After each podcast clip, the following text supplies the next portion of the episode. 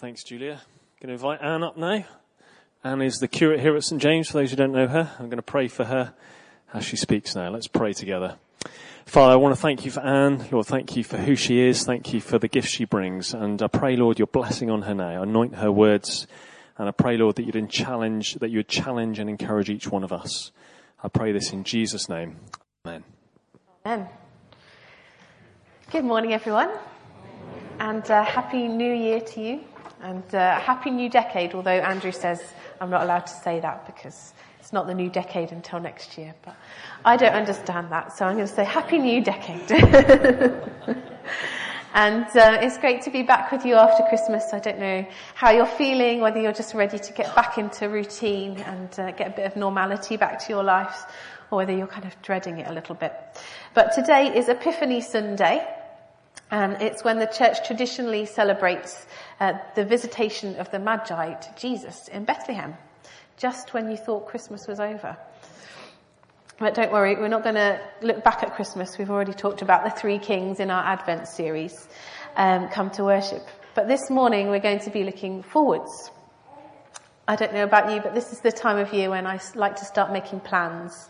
Um, I love planning and I like knowing what's happening, and I just find this is the best time of year for me um, to make changes in my lifestyle. There's something psychological about the old year going and the new year coming. My brain just clicks and thinks, right, old's gone, new starts. What do I want to do? And so I've been sorting out my house this week. I've been decluttering. Just had a baby, and you would not believe how much stuff there is. But my sister's had a baby, so it's all gone to her, so it's fine. Um, and just as I've been doing that, I really feel like God's been saying, actually, it, that is a really nice feeling, getting a clean house and, and freshening your house up. But God's been saying that's never going to be enough. That's never going to last. Actually, He wants us to do the same thing with our hearts. You know, we spring clean our house. We take the time to organize our house. He's saying, actually, this is a good time of year to do the same with your heart, to bring your heart before Him and just ask Him to give it a good clear out and, uh, and set you on and, uh, and to let His Holy Spirit and His living water do that. Now, I don't know how you're feeling about this coming year. I don't know what you think of when I say 2020. I think the year 2020 sounds quite impressive. Uh, it feels, I would say, um, it's like I'm living in the future. Um, maybe you might be feeling a bit apprehensive about you've got some difficult things coming up this year, or maybe you're expectant, or just a bit kind of, you know, same old. And I think we can use words to describe how we're feeling about the year ahead. Um, but today, I really want to talk to us about God's word for us for the year ahead, for 2020. Jeremiah 29:11 says, "For I know the plans I have for you," declares the Lord. Plans to prosper you and not to harm you. Plans to give you a hope and a future. Isn't that amazing? God knows the plans that He has for us for this year. God knows exactly what's going to happen this year for us, what we're going to be facing. And 1 Corinthians 2 9 says this The things God has prepared for those who love Him, these are the things that God has revealed to us by His Spirit. God not only knows the plans that He has for us, but He also wants to reveal them to us by His Holy Spirit. He wants to share His plans with us. So we can bring all of our feelings and uh, our expectations, our apprehensions about this year to God and ask Him for what His word for 2020 is. And next week, Josh is going to share with us what we've discerned God's word for St. James for 2020 is. So we've got the Vision Sunday, as Josh was saying in the notices, and I'm not going to give any of that away. Josh will be pleased to know. Um, although I'd like to. And, um, and we're going to share that as a church. But this week, I just thought it'd be great to have just some space individually to listen to God and hear what His word for us personally is for this year. And hopefully when you came in, you got a little card. Did everyone get a little card saying God's word for me for 2020? If you don't have a card, have we got any more at the back? Oh, if you've just put your hand up, we'll, uh, get some round to you. So all the people who came really early didn't get one. and um, basically, I'm going to give you a bit of time in the response time to just be listening uh, for God's word for this year.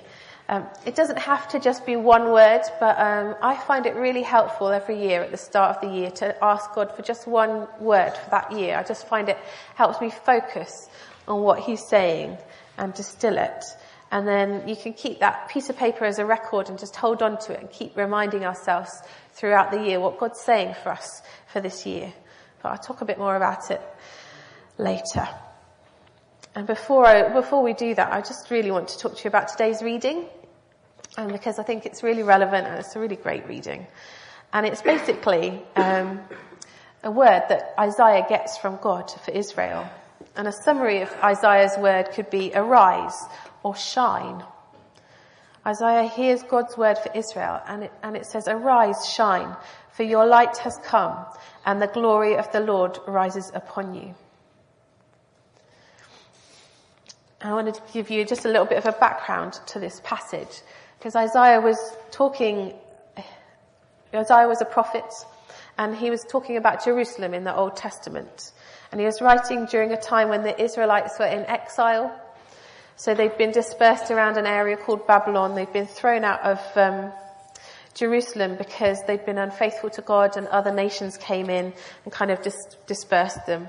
And they were desperate to return back home, to return back to Jerusalem, to their city. And this, um, this word from Isaiah was God's promise of restoration to Israel.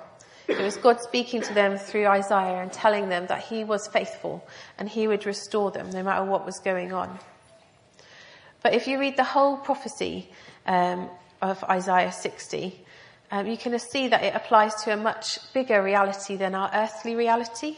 It's not just about a, an earthly city of Jerusalem or a specific people group. Isaiah was foreseeing what God would do in terms that were natural to him but it echoed a much larger reality. And God quite often does that. I think He shows us something in the, in the here and now, in the physical, in the natural, that actually echoes a much larger spiritual reality. And so this, um, this city of Jerusalem that Isaiah is talking about is an echo of, of something um, that's happening in a much larger scale, in a much bigger way. Just God trying to explain to us in human terms what is going on when things, sometimes words aren't enough. Uh, it might help to, to turn to Isaiah 60 if, if you've got the Bibles in front of you. Um, Isaiah talks about a migration of people coming to the light of Christ from all nations.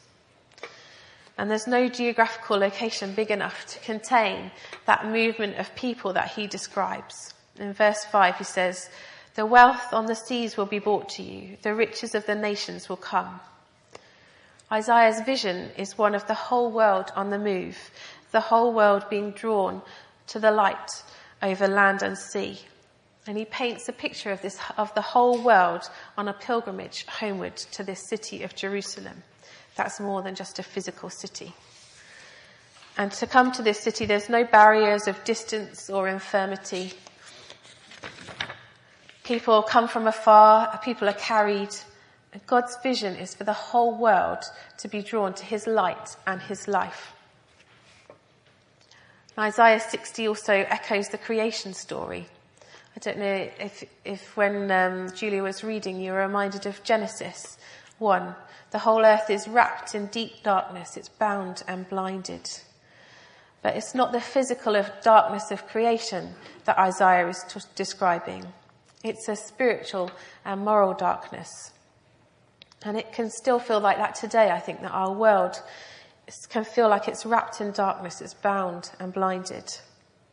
There's so much going on in the news and in our lives that can feel like that, that we can see that. And yet, just like in the creation story where God said, let there be light, and there was light, Isaiah sees that the light of God's glory is rising over the spiritual darkness, like the sun rising over his creation. He describes glory breaking out as daybreak pierces the darkness of night. The light banishes the darkness and magnetizes the whole world to its radiance. I just think that's just a, such an amazing vision of what's going on, such an amazing word that God has shared with Isaiah. That little word, uh, arise and shine, all of this stuff is behind it. So who is the light? The light is Jesus. The very word epiphany, which is today Epiphany Sunday, means to appear and to shine upon. And it, refer- it refers to the divinity of Jesus shining upon the earth. And just as the light in the creation story brought life, Jesus brings new life to our spiritual darkness. He fulfills those creation promises and makes each one of us a new creation spiritually, freeing us from the clutches of darkness and giving us an eternal home in the New Jerusalem, which comes from above. So we were talking about how what Isaiah sees in the physical is representing something, a spiritual reality that's going on. Isaiah 60 has really obvious parallels with the heavenly city of Jerusalem, described in Revelation 21. And Revelation describes this city coming down from above, full of beauty and shining with the brilliance of God's glory. It says, the city does not need the sun or the moon to shine on it, for the glory of God gives it light, and the Lamb is its lamp. That is the picture of our eternal reality. That is the picture of our eternal home, of this city that represents God's glory and goodness. It's the city of God's, of the living God. It's our eternal destiny, and it's our inheritance where God is with us and the glory of the Lord shines around us, where there's no room for death or for suffering or for darkness. I really feel like God's calling us this year to enlarge our visions, to not just look at the mess of the here and now, but to look upwards and to see where God is calling us, because it's really beautiful. And the heartbeat of this heavenly city is worship. For Isaiah, everything is all about the glory of God and being consumed by God's glory. Isaiah says people come to this heavenly city to honor the Lord and to proclaim God's praises. And we are a people whose calling and destiny is to be free to wholeheartedly worship God. That's where we will find our ultimate fulfillment and our ultimate peace is in that heavenly city where we're just worshipping God and drawn by his glory and his light. And God's called us to draw others into the light of his presence, to set people free from the darkness of this world, and to sing his praise and experience his glory. It's like we can taste this word, this world that we have is like a taster for the banquet that will come in the next. This worship that we have on a Sunday, which is wonderful, uh, is just like a, a really small sample of just the amazing that it will be to be swept up into that worship in heaven. And I feel like God's calling us to expand our vision this year to see that we have a part to play in showing people the way to this heavenly city, in showing people the light that shines in the darkness. Isaiah 60 prophesies that people will be drawn to God's light. Verse 6 says, all from Sheba will come bearing gold and incense. And who were the first people that came to Jesus bearing gold and incense? They were the Magi, the three kings. They were the first of many to come to the light of Jesus, the forerunners of this migration that was described in Isaiah 60, which says the sons of daughters of Jerusalem will come from every nationality. The light that shines from the heavenly city is incredibly attractive. The light of Christ has drawn many millions to it throughout generations. I think we can kind of get focused on St. James and on our little tiny patch, but actually I think God's saying, if you look throughout the centuries, royalty have been converted, starting with the Roman Emperor Constantine, who completely transformed the church from a small house church into the, the religion of the empire. Riches have been bought. Riches of the nations have been brought to the church. Isaiah's words have been becoming true ever since and they continue to unfold. And God is calling us to expand our vision of just how amazing the light that we carry is. Revelation 21 says about this radiant heavenly city where we're called. Nothing impure will ever enter it, nor will anyone who does what is shameful or deceitful, but only those whose names are written in the Lamb's book of life. If anything impure did enter the city, it would be burnt up or it would ruin everything eternally. God cannot allow sin and darkness to exist eternally. And that's why he banished Adam and Eve from the garden of, Eden so that they wouldn't eat from the tree of eternal life and that their sin would exist eternally. He had to, God had to put limits on, um, on our sin and suffering. He doesn't want us to suffer forever.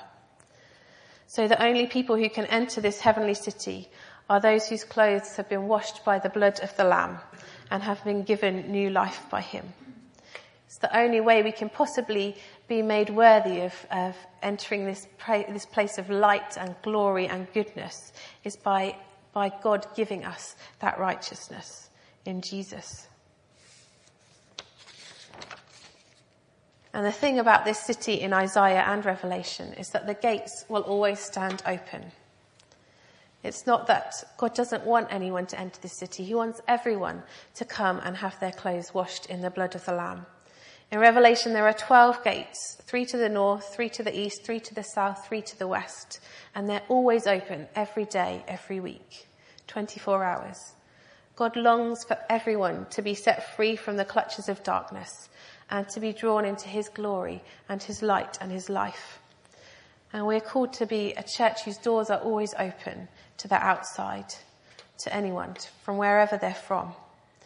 And more than that, we should really expect people to be drawn to the light that we carry, because the light of Christ lives in us.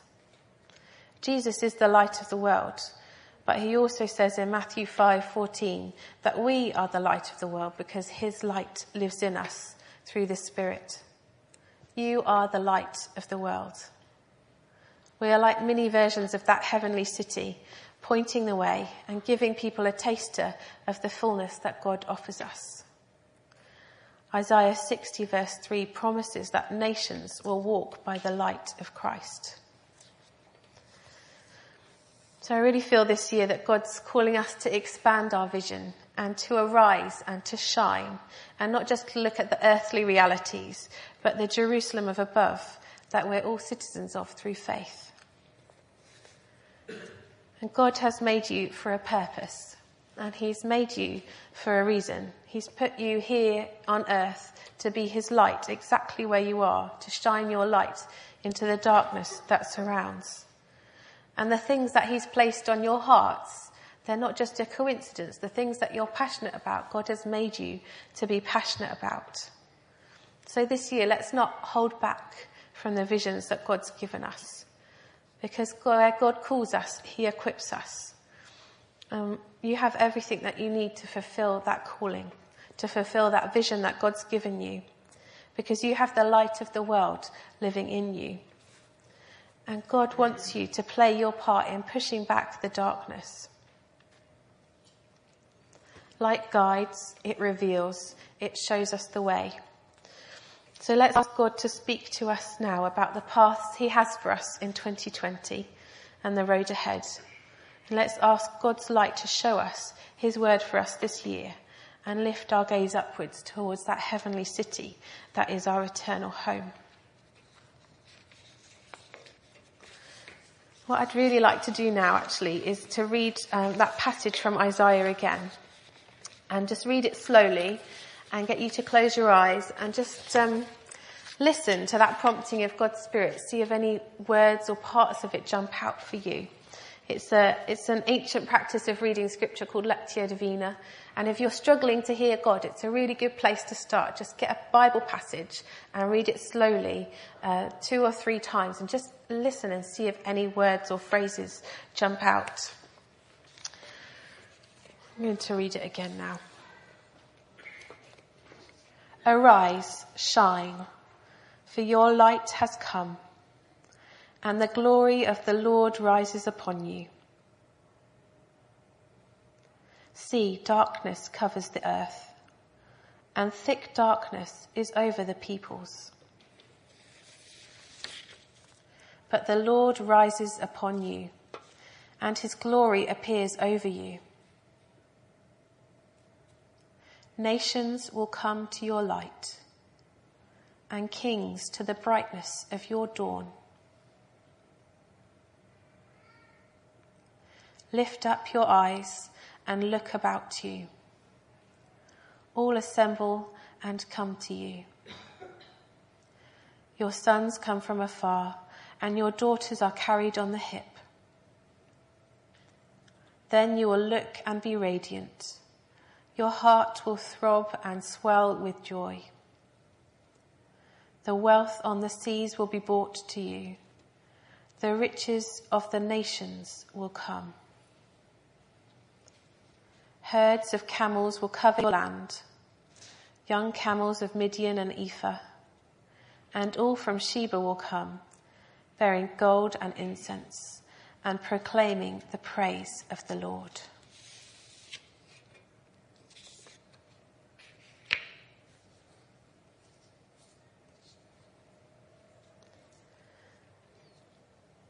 I'm going to give us some space now just to be listening to God for His word for each of us for 2020. And just a couple of guidance, guidelines. Just as you're listening, try to keep an open mind. Try not to second guess. Um, and know that God always speaks life and love and He always speaks in line with the Bible. So if anything that you hear is, is kind of unsettling, then just put it to one side. And it'd be great for you to share this word with someone that you know and that you trust. I've been listening over the last couple of days and I think that God's word for me is love. And it's something that he's been talking to me about for a long time, about orientating my life around loving him and loving others.